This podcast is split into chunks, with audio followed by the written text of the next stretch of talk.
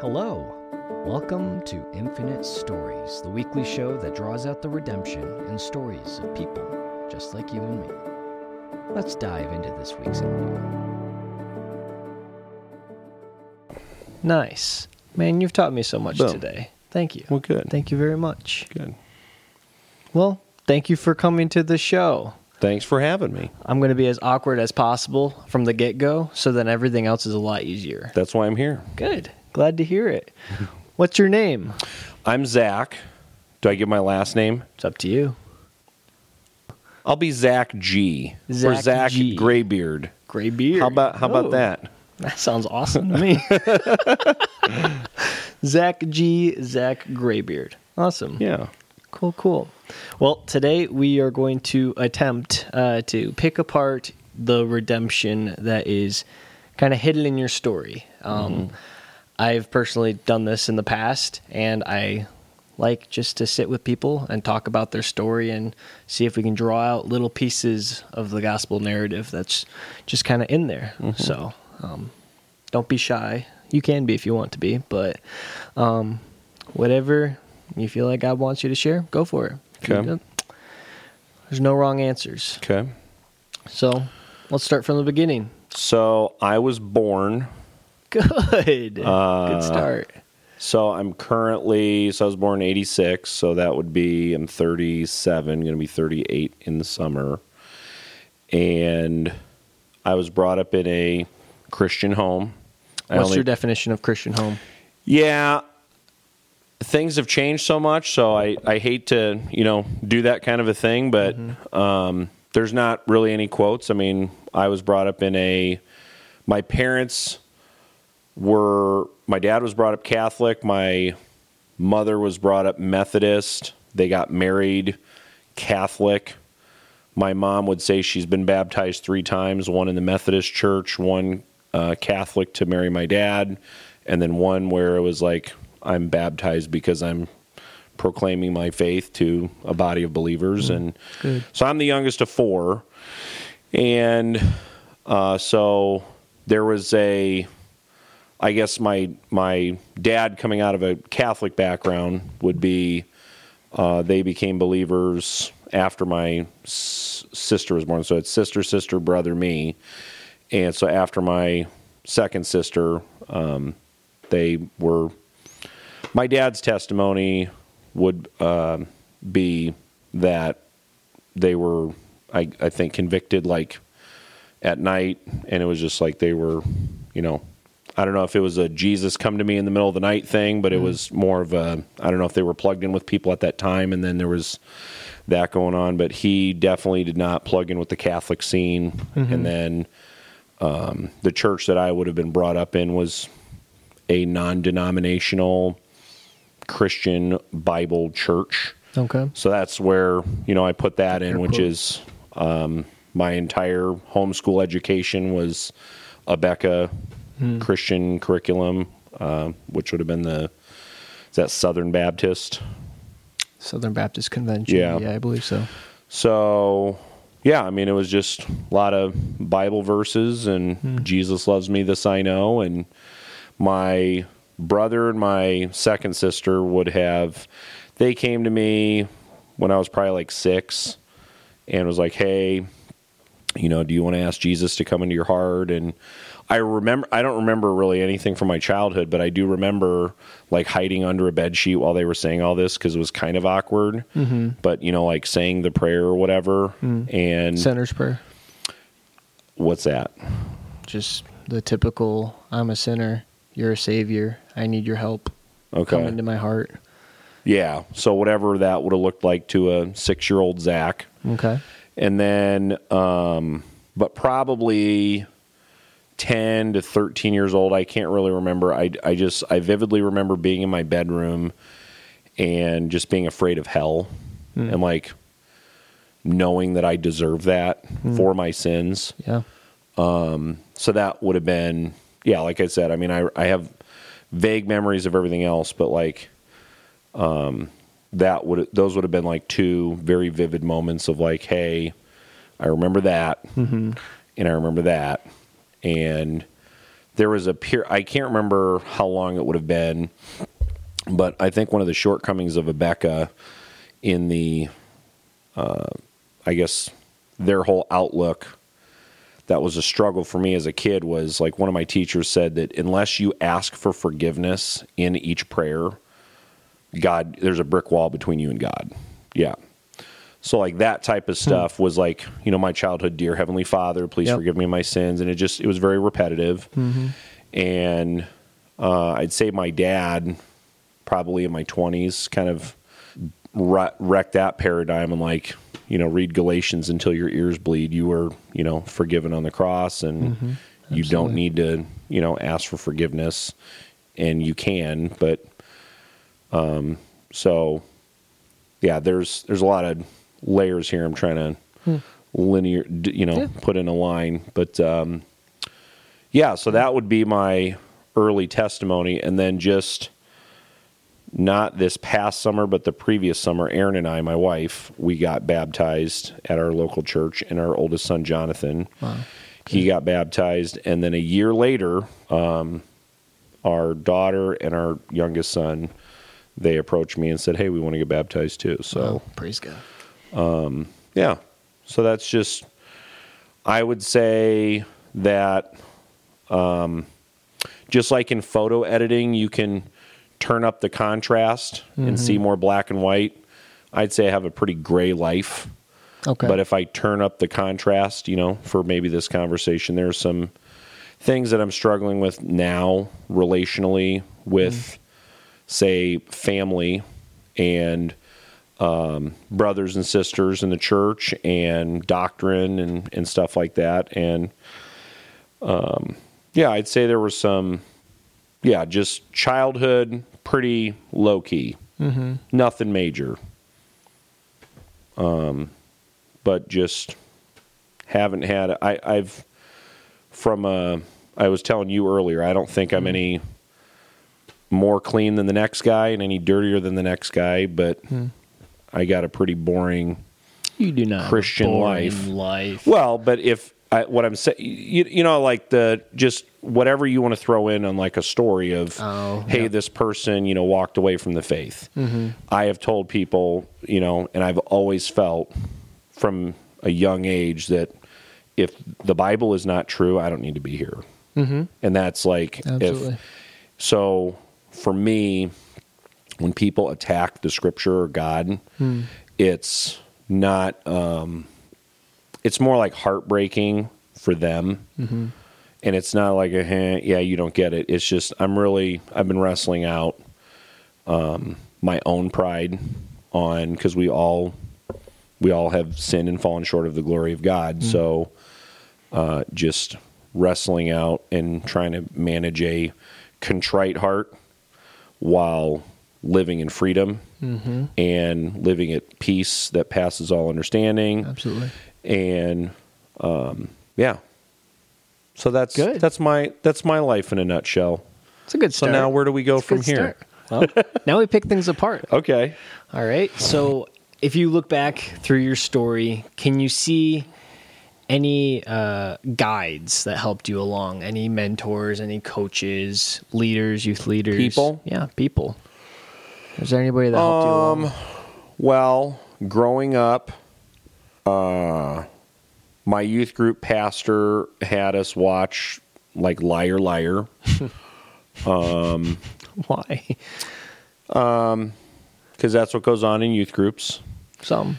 And there, so again, I, I, so I'd be, how old would I be? If I was a teenager, 13 years old, it would have been 1999. Um, it's a good year. Yeah. So is that right? I don't know. Six. Yeah, 1999. So just that era. I think there's a lot of generational. You know, when when I do the quotes, mm-hmm. the from what I see, the youth leaders today and back then. I'm not, I mean, I'm not going to broad stroke. I mean, there could have just that could have been a really poor decision on that person's part, but just the, the those that's kind of a that would be the one side of the spectrum of like no not a good leader. Uh, but this is what you're kind of told is, hey, this is a safe space to be in, and then you go and you watch a movie that's you know utterly vile in a church setting, and then um, I would say probably my dad is hmm. probably uh, there's been a, a a a journey and but yeah i'd say probably the most spiritual conversations i've had are with my dad and there have been a lot of good ones there have been a lot of weird ones there's been a lot of bad ones but i'd mm-hmm. say overall i probably value that the most. Mm-hmm. Are there um, any key conversations that came to your mind as you were thinking about that? The the forgiveness thing that was a huge like unshackling. Um and i was thinking about it you know this this this redemption thing that you're you're talking about um if there's like a hallmark movie version of redemption on like you know bad person you know coming to the faith or whatever it is there have been a lot of redeeming things that i would say a a a more dense comprehension of the gospel has freed me spiritually. But there's still a lot of um, flesh i'm battling. Good. and that is really the only good answer like when you said hey are there any mentors or anything? It's it's really the scripture has answered everything. Uh, because i feel like it's hard to cut through doctrine theology opinions people's lifestyles to say like i want to i want an answer so i can start doing that thing and i'm kind of wired to like if i'm doing something weird today th- there are bad habits that I have. Yeah. We all have bad habits, Of course. But there are some that are like I can. I, this is just um, repentance. Repent. I've always thought that repentance is is a word that is you're sorry for something, but it's mm-hmm. not. It's you've changed your mind. Hmm. So repent and believe the gospel. Change your mind and believe the gospel. And and if it means that you're repent, you're changing your mind that you're a sinner. That can include asking for forgiveness mm-hmm. for things that you've done, but just changing your mind. There's been a lot of, um, I think it's Second Corinthians five. It, ta- it talks about the the godly sorrow, where Paul writes a letter to the Corinthians. Hey, I chewed you out. I'm glad you're sorrowful, but not that you stay that way because I want you to have godly sorrow because godly sorrow leads to repentance. Worldly sorrow leads to death. And I think there's been a lot of um, I, I I don't want to say a huge struggle with the worldly sorrow, but definitely the godly sorrow has changed my mind on a lot of topics where I'm like, why why do I do this thing? I was just talking to my boys in the car on the way home from work and we were talking about meekness. I didn't even know what the word meek meant until a couple years ago. I thought it was, oh, that nice meek, you know, man or something. It was like, oh, very. I always thought it was weak, Yep. but um, it's it's almost it's really hard to explain meekness. But if you do understand meekness and you apply it to God, you can understand how that's grace unfolding. Is He does have the ability to pour out wrath and judgment, and He's mm-hmm. totally justified in doing that, but choosing not to mm-hmm. and so that has changed my view and unshackled the like version versus you know it changes how you view god not to be like hey suits me but yeah that's been that's been a a big i would say redemption from an old thinking so the conversations, like with my dad, that the forgiveness thing is just this is very um, compulsory. It's very It's necessary. show, show. Well, I'm saying that like asking for forgiveness. If you are, Oh, if you're yes. sorry, say you're, you know, ask for forgiveness. Mm-hmm. It has already been forgiven. I would put that in the category now of having a contrite heart mm-hmm. versus an un a uh, a a non remorseful mm-hmm. heart. So that has really changed. So hmm. So would you say scripture and the Holy Spirit has played more of a mentoring role than most other humans besides your father. Yeah. And that is because people change. Mm-hmm. I mean, I don't know, you know, that youth pastor, whatever his role was at that time in my life. And it was, I mean, it was, I, I went several times and, you know, our church kind of recognized what was going on there. So it was not like, yeah, you don't need to go that, go to that anymore. But, know, I went to like Bible camps growing up and I, I did enjoy things like that. I really, really liked missionaries. Why? Um, it was just cool to see somebody's like entire I don't want to say occupation, but like what they did was serving and it was in the you're not serving lunch, you're you're doing something mm-hmm. and it's around we are here to serve, to teach the gospel. And I don't know, there was just some element of like, huh, this is what you get to think about all day. Mm-hmm. But then I would say another redemptive aspect of getting stuck in that box is like, oh, hey, you're not you're not doing enough for God unless it, you know it, you can't be a miner and you know be serving God. You know, do you need to go and quit your job or something? I mean, we print mm-hmm. balloons, and I've struggled with that for years. Why are we you know printing garbage? But it's like, well, there are people that do all kinds of things, mm-hmm. and you can serve God in what you do. I mean, there's it's this is the day that the Lord has made. I will rejoice and be glad in it. And if you mm-hmm. happen to be a victim of sex trafficking to, you know, writing thank you cards for a church, if that's the spectrum of like the type of work that can serve God, this one is very difficult. This one can get boring, maybe.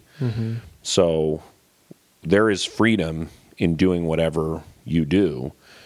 You, I guess, I get calmed down thinking of Joseph. Which You're- one?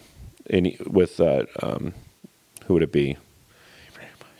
Jacob's son. Mm-hmm. Yeah, Okay. just with in in Egypt. Yep. Is you have this bad circumstance, but I'm going to do I'm going to do a good job. Yep. And I may have I may be in prison right now. I may be being falsely accused, but I'm okay. Hmm. God's got me. Yeah. And so, yeah, just being redeemed from being frustrated with where I'm at. Hmm. I'm free from that. It's okay. We we we have so much freedom in in Christ. It doesn't mean you're free to go. uh, Rather, you are free to all things are permissible, but not all things are profitable. So you are free to do things. So now I'm actually kind of looking at like, oh wow, how great is freedom? You know, like like in this, co- Yeah. yeah. you know, like the whole America Absolutely. thing. We all, not we all, in this country, it's very freedom, freedom, freedom. I will die for my freedom. I'll die for the next person's freedom. But America doesn't give you freedom. America is a government, it's an idea, and everybody's got a different idea. We don't all have the same idea of America. Hmm. But we should ha- be all unified on the idea of who Jesus is mm-hmm. and what his role is in our life. And he's the only one that mm-hmm. actually gives legitimate freedom. So being free from having to um, be affiliated with a political party hmm. or an ideology. I don't have to do that. Hmm. I'm free from that. I don't have to be in the in an area of and that's I think why the missionary thing was is cool because hmm. um, you do cross borders Oh yeah. and Have to. Well, and you you have to change your thinking because if you go into another country thinking, "Oh, I'm going to take this America concept," good luck. yeah, but you can take the gospel anywhere. hmm Universal Yes. for sure. So Awesome. You said that the salvation moment under the blanket, right? Um, how did that carry forward to where you are now? Like, obviously, as a six year old, I didn't understand many things, let Mhm. alone the gospel. I, I have a similar uh, scenario, but I was sixth grade, and still, I would say I was a lot stupider than most six year olds at that point.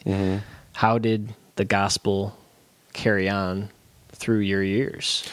uh, I would say that I didn't even. If you were to say, Zach, what is the gospel? to me four years ago. I didn't know. Meaning, the word the gospel, euangelion, however you pronounce that, the good news, like breaking it down and saying in two or three sentences, what is the gospel? I would not be able to tell you. To me, it was Jesus died for our sins, mm-hmm. we're sinners, and we can be with him by believing in him. If that is labeled the gospel, then I guess that was the whole thing. But it was like everybody keeps saying this word, the gospel, the gospel. Oh, we're going to read from the gospels today. I don't like just the the the the nomenclature of like what that is, and this definition of this term is this. Um, yeah, it was it was always very simple and understandable, and um, my my siblings always complained that um, I got out of punishment for you know being a kid because when my smart. mom, well, when if I would do something bad, it you know my mom would be like, you know, what am I going to do with you? And I was like, I was just really upset with myself, and I'd be like, you know, throw me in a trash can. And I was like legitimate. I was like, why did I do that? Why did I do that? And I knew that I knew that I could be forgiven, but not at the extent. It was kind of like life started with me versus uh, God demonstrates His love for us that while and while we were yet sinners, Christ died for us. Now, as an adult, getting that and understanding that is just so much more powerful than this simple like, oh hey, life started with me and like I did this bad thing, so I have to say I'm sorry. It's like he he paid for all that on the cross way before I was born. Yes, he did. And so just being okay with that and again just through the years wrapping my mind around um, that that wasn't some you know manly thing to do and this sinner's prayer type of thing it was it was a love it was a i've told people when you get married you understand your relationship between christ and the church. When you get when you have kids you start understanding the uh, the relationship between god and us. Meaning like as children because your kids do really foolish things. But you never ever ever will stop loving them. And you don't want them to do things that hurt them or others so you admonish them and you train them but you're not doing it out of like i i want you you, you understand what i'm saying like understanding that parental love um, is difficult or has gotten more understandable in me.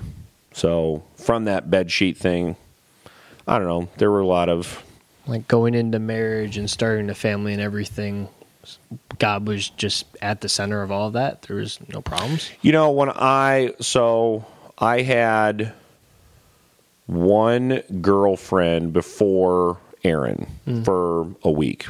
We like never saw each other. It was, you know, I was homeschooled, so I went to band at the, the local public school, played sports, Nice. and but I was more awkward because I was the guy like when Instant Messenger came out. I don't know if you know what America Online is, but that was like the mm-hmm. you know it was instant messenger was like you can chat with somebody through the computer. Mm-hmm. And so i would you know when you talk to some girl from school i'd be the guy going are you a little christ you know like christian you know i'm like that dork like trying to witness to you know people like doing this kind of stuff. That's amazing. because you know just at, as a young kid i was just convicted. I'm like well i got to tell these people about jesus. And I, I and i've always wrestled with i'm not good at this. Hmm. And it wasn't necessarily a skill. So i've just like had a conviction of you know bring it up not bring it up. How do i bring it up? Am i the reason this person thinks this is stupid? Hmm. And so that yeah i had i didn't know like getting into my later teenage years as a senior it was oh hey am i ever going to get married who am i going to get married to and so there was that girl in high school and she ended up telling me hey I've got the hots for this other guy. Well, they're still married today. So I'm like, sweet. And thanks to you. um, well, no, because all these other girls that like, oh, hey, I could. I always saw my, is like I didn't want to date anybody. I just wanted to be married. Mm-hmm. I just was like, I was always visually placing myself with somebody, but the there was always there was nothing spiritually there. Hmm. So there was nobody like in my life. In fact, one girl that I did want to like get married to, I was witnessing to her, and she was just like, "No, I don't get into this." And it was just like, it was it's weird. It's very very weird because you've kind of like fallen in love with this person, and they're like, "No, I don't get into this." And so when I met Erin at a local home church, um, she we through this so we met when I was a senior after I graduated. Well, we met before I graduated uh, from high school, but then we hung out the whole summer before I went to Iowa State. And by the end of the summer, we had grown attached to each other, but she had made a promise to God that she wasn't going to date somebody for a year. And I was like, "Hey, that's annoying, but I'll respect that." And um and it was a Zach before me. So that was weird. How did she know? Yeah. So there, what? But I remember it was like Labor Day weekend. We were at a gas station. We were in a car, and I just said, "Hey, if you want to keep doing this, like, you know, if we're going to do this, I don't want to play around. We're we have to build this on a godly foundation. Hmm. Other, and we can't have like this. Oh, that was the last fight, and then it ends. I said we're going to argue. We're going to fight." But if we are not grounded spiritually, I'm not interested. Hmm.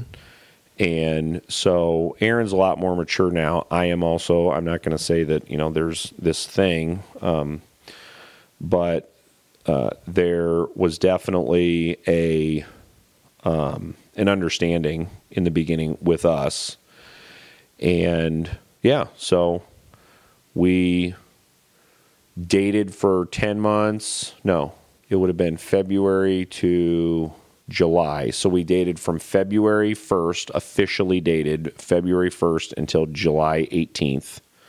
And then we got married the following May.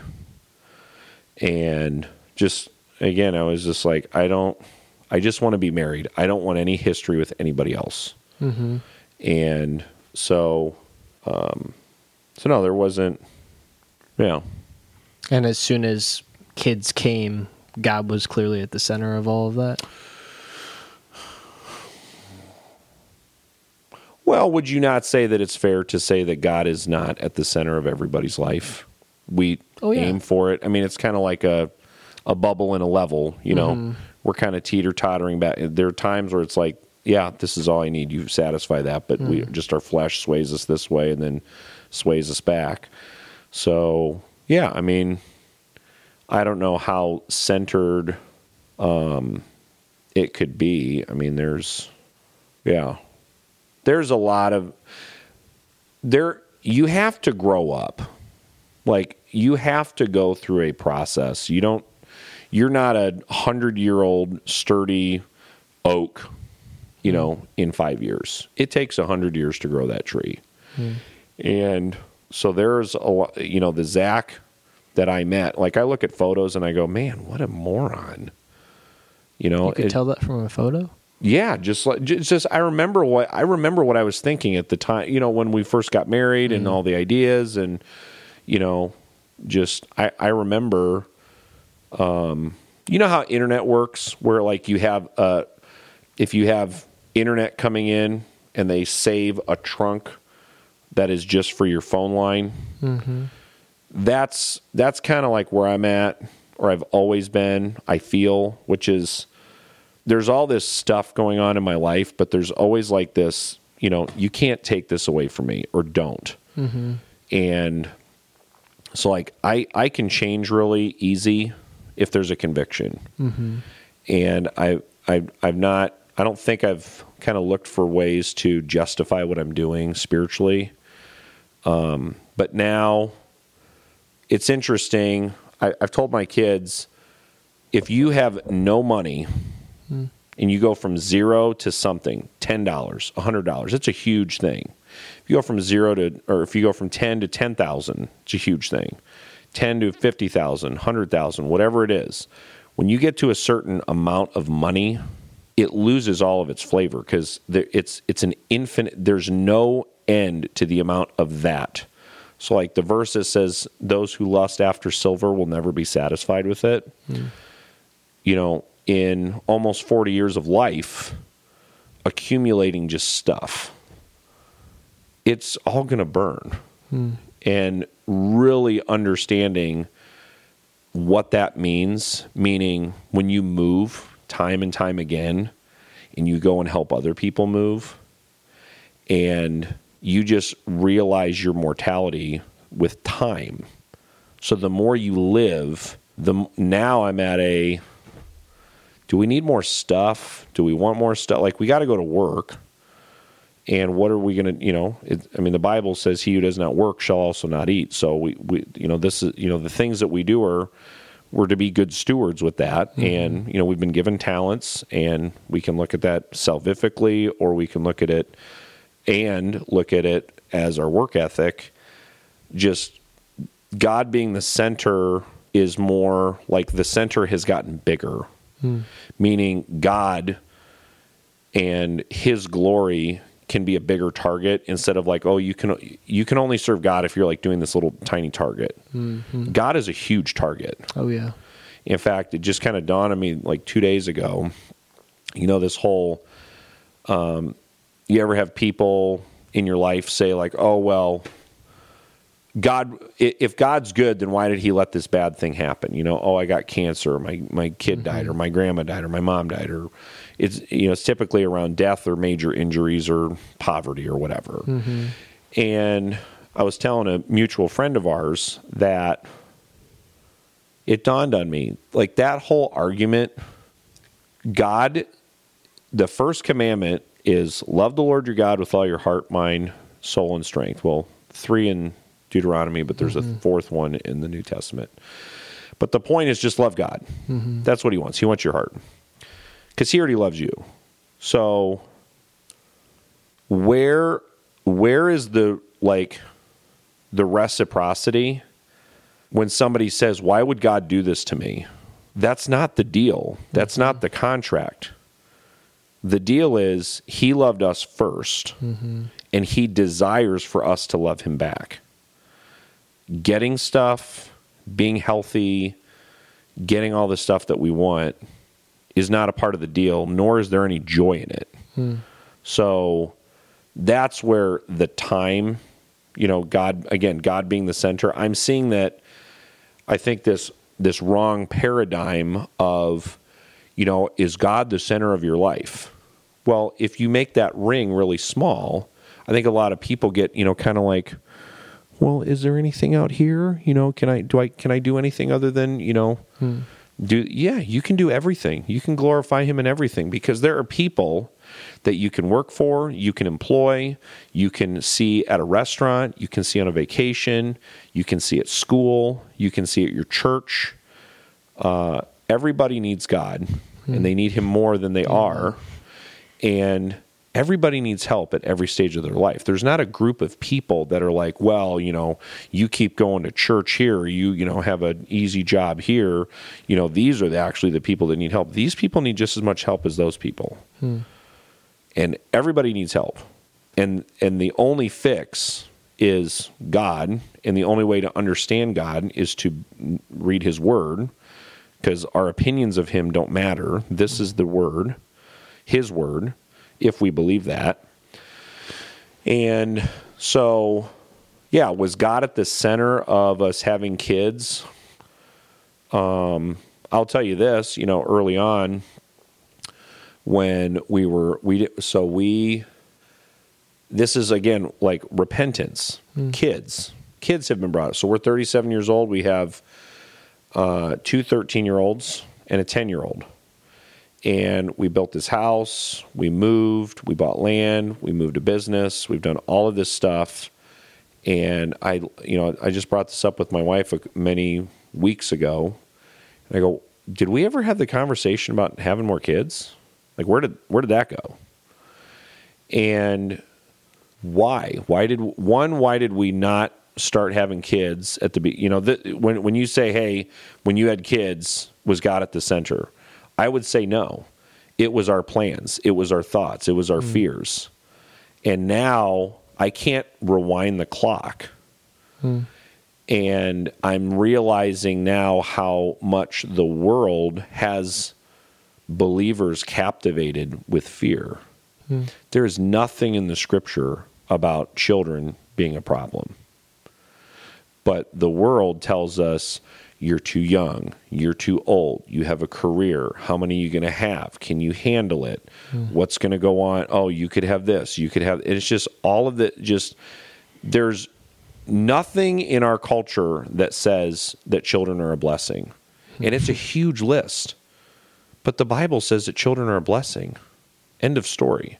Go forth, be fruitful, and multiply. Hmm. And and being fearful of like, well, is that like you know a is that an old book? Is that just is that what they did back then? No, we should do it now. And this is where, like, okay, here's my short political rant. The Bible says, "Go forth, be fruitful, and multiply." Hmm. Everybody says like, "Oh, we're overpopulated." and you know we need we need to have mass reduction in human life which is just like so which form of death are we going to take people from abortion to eugenics to you know unnecessary eaters as the elderly uh, and it's like get rid of people but then when people like elon musk get out a calculator and a, a, a very small statistic it's the world population is declining rapidly and people actually need to have babies. Oh, we need to have kids. Now everybody listens to this guy Mm-hmm. instead of this. And nobody's making that connection. Mm-hmm. So, was God at the center of us having kids? No. We got two on the first shot. Uh, but I will say that, you know, back then we were using contraceptive mm. and Erin was on the pill. And then I just go, how does this work? And I don't know if we read it or looked it up because Google, I don't know how old Google is, but anyway, it was a, the pill makes your, the lining of your uterus not sticky, mm-hmm. meaning you have an, a, a fertilized egg get dumped in there. I mean, a person get mm-hmm. it needs a place to grow in a woman uh, there's no it, it won't stick. Mm-hmm. And so we're like we need to get this out of our lives right now because that's not okay. And so uh, but now fast forward i was just having a, another discussion with a mutual friend on contraceptives and my opinion has changed not on the pill but on other forms. And that's the kind of decision that I want to make that is have I just been blind or too lazy to look up why do I do what I do? And with with regards to kids, the whole spectrum's been out there. How many, when, the gap between them, um, you know, all of that. To when do we stop? So yeah, it's it's we we're we are free to learn. We're free to repent. We're free to you know, and, and I guess that I would see the redemption in that, which is, you know, having the guilt about something. If you're convicted about it, do it. If you're convicted and you don't do something about it, you know, that's where scripture does get involved. Mm-hmm. So, Absolutely. am I doing this okay? I think you're nailing this. Okay. Absolutely. Sweet. Sweet. I don't I don't grade people Okay. on their skills. I mean, if I was, it'd be pretty high, Yeah. but I'm not going to put okay. a number that, out You don't have to do that. But- God's not a respecter of persons either. I think that, where is that? It's either James. I think it's James. He's not a what? a respecter of persons. You know the whole like if you had you know like people buying seats in the in the church, you know like the poor sitting in the back Mm-hmm. Oh, or whatever. yes, yes, God- partiality. yeah, Yes, God is yes. not a respecter of persons. So like you don't. Just never heard Yeah. the word respecter like it that. may be a translation thing. Hmm. Yeah, the message. I don't know. Hmm. I honestly don't know. I'll have to look into that. Mm-hmm. well, we're nearing the end. Um, No, let's keep going. I, I'm not saying it's done, done. Okay. But like we're kind of turning the corner. okay. Um, You mentioned uh, talking about how you've been wrestling recently with uh, your job being worthwhile, Mm-hmm. right? You talked about missionary work being really appealing to you, and you also said that you make trash. Mm-hmm. Is that redeemable? What you do is is God redeeming that? Um. What do you do? So I, my parents started a business when I was in my mother's womb, so 37 years ago, and it was to print on toy balloons. So like you know balloons that say Happy Birthday or you know something at a fair. We print on those million, tens of millions of balloons in the last 40 years, and uh, small business, but just very very unique and so I went to college in 2000. I've always wanted to work it and run it and own it ever since I was a kid. And it, you know, I didn't have ownership ambitions back then. It was just like I I grew up in it. It was I've never not known it. And so I I didn't want to go to college, but you know, being a homeschooler, my parents were like, "You got to learn how to live alone." So this is a safe place to do it. And I don't disagree with it. Uh, but I left in 2007 in spring semester. I came back to work uh, at the factory over spring break, and um, there was no there was no family member managing it at the time. And I just came back, and people were goofing off and ruining orders, and it was just like this is not how this is supposed to run. And so we had, you know, several discussions in the coming days, and it was, you know, firing people and turning in my withdrawal papers at Iowa State and saying, hey, I hate college anyway. I'll just come back and work. I'm engaged to my future wife. So we're getting married in three months. I don't care. So you're like, okay. So I've been there ever since. That would have been 2007. So this will be my 17th year. Wow. And before that, I were I drove the city bus at Ames or at, at Iowa State. Hmm. So I've only had two jobs. I worked at at the factory as a kid, drove a city bus, and then I've managed it ever since. And the company's gone through a lot of different things, but when I came back, all we printed were balloons. That was it, 100%. We printed 9 inch, 11 inch, 14, 16, 17, 24, 36, 5 foot and 7 foot balloons, and then foil balloons like you'd get at the grocery store. And everything was custom printed. It was a, a system. My my parents just put together a very very um, profitable system, and I just managed it. But then shortly after I got back, I just wanted to do additional things because they were running other businesses outside of that. And I'm like, okay, well, this is under control. I'm managing it, but now, you know, what else can we print on? Hmm. And so we've, so from 2000, we bought a candy company in 2008 and it packaged candy. Uh, we now we got rid of that. Uh, we ran that for about ten years, and we uh, we print on plastic cups. We printed on napkins for about ten years, and uh, we bought a laser engraving company. So we make signs and name badges, and um, I fabricate things out of plastic. Um, and then when COVID hit, we had nothing to do, or we got into awards, like engraving into awards.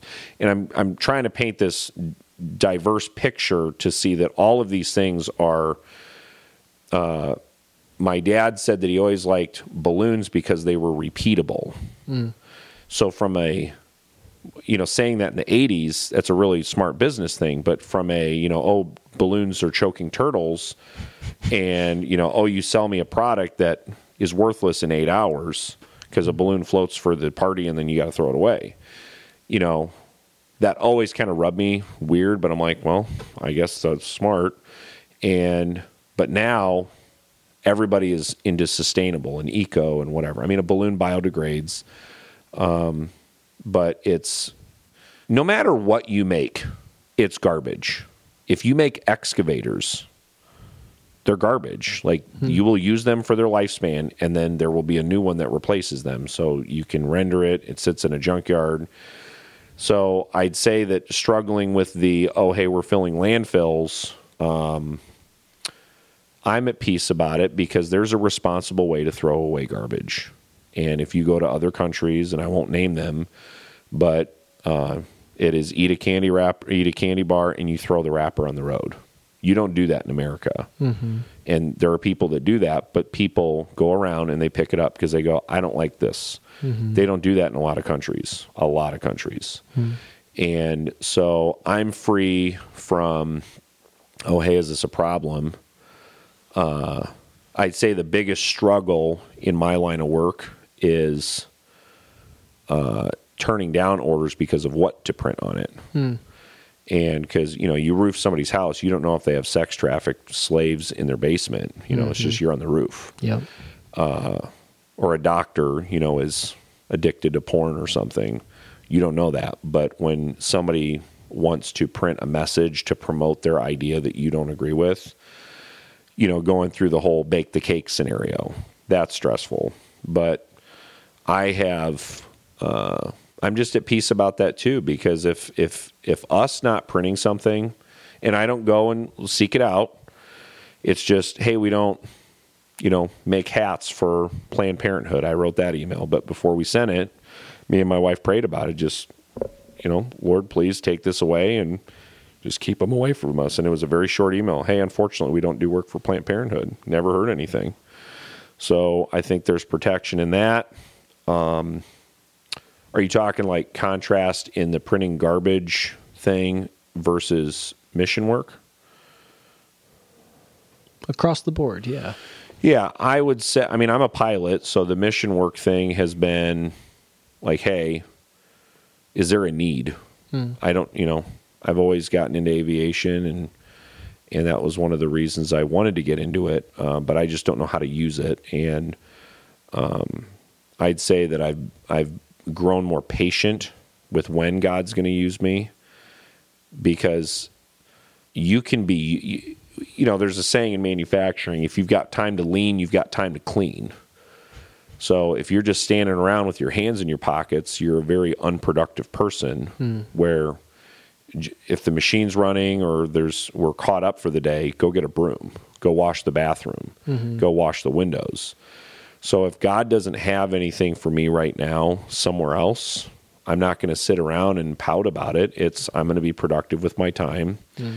And if you know the optics of that to brothers and sisters in the belief are you know oh hey you know you're doing this stuff. I i mean this new business that we're we're starting i've got joshua 1 9 all over everything. And that's more for me not for anybody else. It's just i want to keep i want what i do no matter what i do to be um, i want to be reminded that i don't want to be ambitious to the point where i forget how fearful i was on do i do this or do i not because as that verse says, you know, have I not commanded you? Be courageous. I'll be with you wherever you go. I'm, I mean, that's a paraphrase of the verse, but that I will be with you wherever you go is the key part for me is we are free to fail.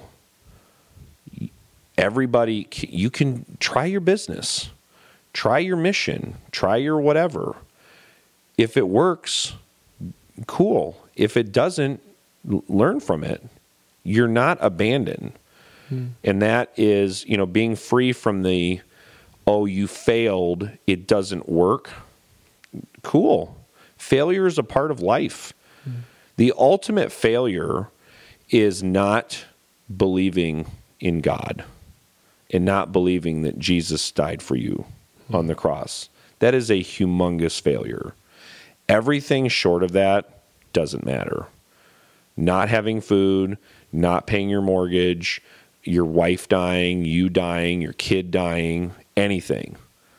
None of that matters. So yeah, I don't I, I'm I'm I would like to have more proactivity from myself to do things with people in the international body. Um, and we've started to do that. I mean, when we first got married, it was, you know, cut a check to Moody Bible Institute. Uh, but that's just because my parents did that. And I didn't know where it was going or what they did. And, um, and we would listen to them, the, you know, the Erwin Lutzer on the radio sometimes. Um, I was like, I don't know where this money's going.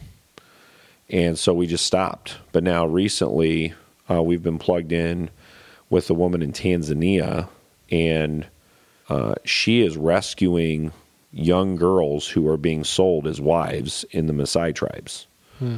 And like, we text her.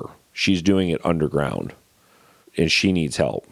And it is, she was sold as a as a bride at twelve, had her first kid at twelve and and that's her oldest daughter. Now she doesn't even know how old she is, uh, to the you know whatever. But her her daughter is like nineteen or twenty, so um, she'd be in her early thirties. Does that make sense? Yeah, early thirties. And she's helping her now, but just you know, getting the pictures from them, and um, you know, we've talked about going over there with you know a group of guys, and uh, just going through the struggle of trying to be there for somebody with our mortal needs money, food, shelter, those are key. Um, but to hear her testimony on how joyful she is in her actual struggles, we had a video conference with her with the four guys. So the four guys are looking at the laptop, and all of our wives are behind the computer, and she can't see them. And she's talking about these stories that just happened to her all the time. And one of them was she got a new girl that was like five years old, and she had heart problems, and she has like barely any money to feed the other five girls at home. And so she's at the hospital, and they're telling her how much it is, and she's like, "It's either the heart of the one girl or feed the other five. And she's like, "Jesus, you're you got to figure this out." And so she fed the one girl, and the heart problem went away. She was just malnourished. So, uh, and just her, and you just, you know, the guys can see her and all of our wives. Our wives are just weeping silently. And I think all of us just had this like, wow, these are actual problems. Mm-hmm. These are actual problems, not you know, getting a bonus or, you know, not getting extra queso on my burrito or, you know, my show got canceled or whatever, or flat tire. They, those aren't problems. Those are situations. Hmm. And we as a, as a body of believers, I don't even want to look at her, her name's Ndinga. I don't want to look at Ndinga and say, oh, she's more important than somebody in even my own body, in my own local body, or my kids. And we were just reading, um, what, uh, where was it? It may have been Thessalonians, but it was talking about the the leaders in the church and like kind of you know hey there's elders and it was just a list of it was it's in like the spiritual gifts thing it may be second corinthians but anyway it was saying that everybody needs to struggle with the brother or sister struggling. Mm-hmm. Everybody needs to be joyous with the brother or sister who has joy or had a success or something. We're to be unified.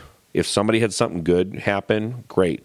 If somebody's struggling with something, we're all supposed to be struggling with them. Hmm. And it's not just, oh, I'll lift you up in prayer. It's we we can turn our businesses into helping people and I don't have to sell a different product other than a balloon to do that. Hmm. I can change that tomorrow. And I've been really convicted this year to just be more thankful for what I have versus trying to get a different version that I think is holier. Hmm. I don't need to sell a more moral product than balloons to serve God. Hmm. I can he- that's how he provided it. He provided that job. He provided my parents, he provided that role. He's given me all the responsibilities that I've had. And if I sit here and go, "No, I think I should have a different version of this." That's pride on my part. Hmm. So I'd say that that I've been redeemed in that thinking that again, just God's target is so much bigger than it's depicted to us. you can do all things through Christ because he's the one that gives us the strength. People take that verse and go, "Oh, I can jump out of an airplane without a parachute and he's going to save me." No, it's you can be a billionaire, you can be without anything. God is the one energizing you. So if you're not energized by Christ as, with billions of dollars, you're not working for him. Mm-hmm. And if you are cursing God on the street with nothing, it doesn't matter what you have. You're going to curse him with something. If if you see what I mean. Yep. So yeah, everybody needs God. Everybody needs Jesus. Everybody needs the Holy Spirit, and it is, um, yeah. There's a lot of work to do with our mouths and with our hands uh, to show people that we're joyous in it, and if I walk around and complain about everything in my life and I'm a believer, nobody not believing is going to say, "Oh yeah, I really want I, I really want what that guy has."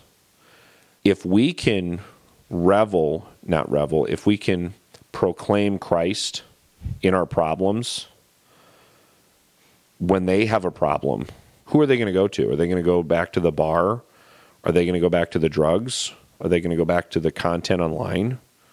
Or are they going to say, I want that guy's joy. Hmm. I want that guy's peace. Yes. I want that guy's marriage in the sense that this, you know, like our marriage. Erin and I's marriage is 10,000 times better than it was two years ago, but it's still a mess. Mm-hmm. It is still a mess. It's constantly being redeemed. Yes. And, you know, I, I was just telling my boys tonight, I said, it is your guys' responsibility to not make the same mistakes that I did. You have seen me fail as your father, you've seen me fail as a husband. And I'm telling you right now, I'm sorry. I have sinned. I have fallen short. You guys will know better. Hmm. You, it's it, in your guys' life. I'm t- I'm being on like I'm very honest with my kids at 13 and 10 and just their whole life. I've I've just I've I've been just the true content. I don't I don't dumb it down. I don't kid it down for them. And um, I think a huge shortcoming in previous generations is not confessing our sins to one another. And I fail at that, but I am forcing myself. And it is so freeing to see that your kids can watch you fail as a father and as a, a husband and as a wife and as a mother.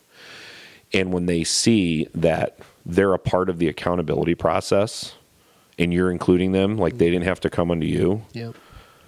yeah, I think that that is uh, redemptive in why are we doing this? We're not doing it because we're moral people. We're doing it because we were told by Christ to do that hmm. and that there's joy and peace in that. Absolutely. Man, you're good at podcasts. Oh, you should do this more often. Okay, well, let's keep doing it. Okay. Okay. Who knows? Maybe you'll get around too. We'll Okay. see. Yeah. We'll see. But I have one question Yes. for you.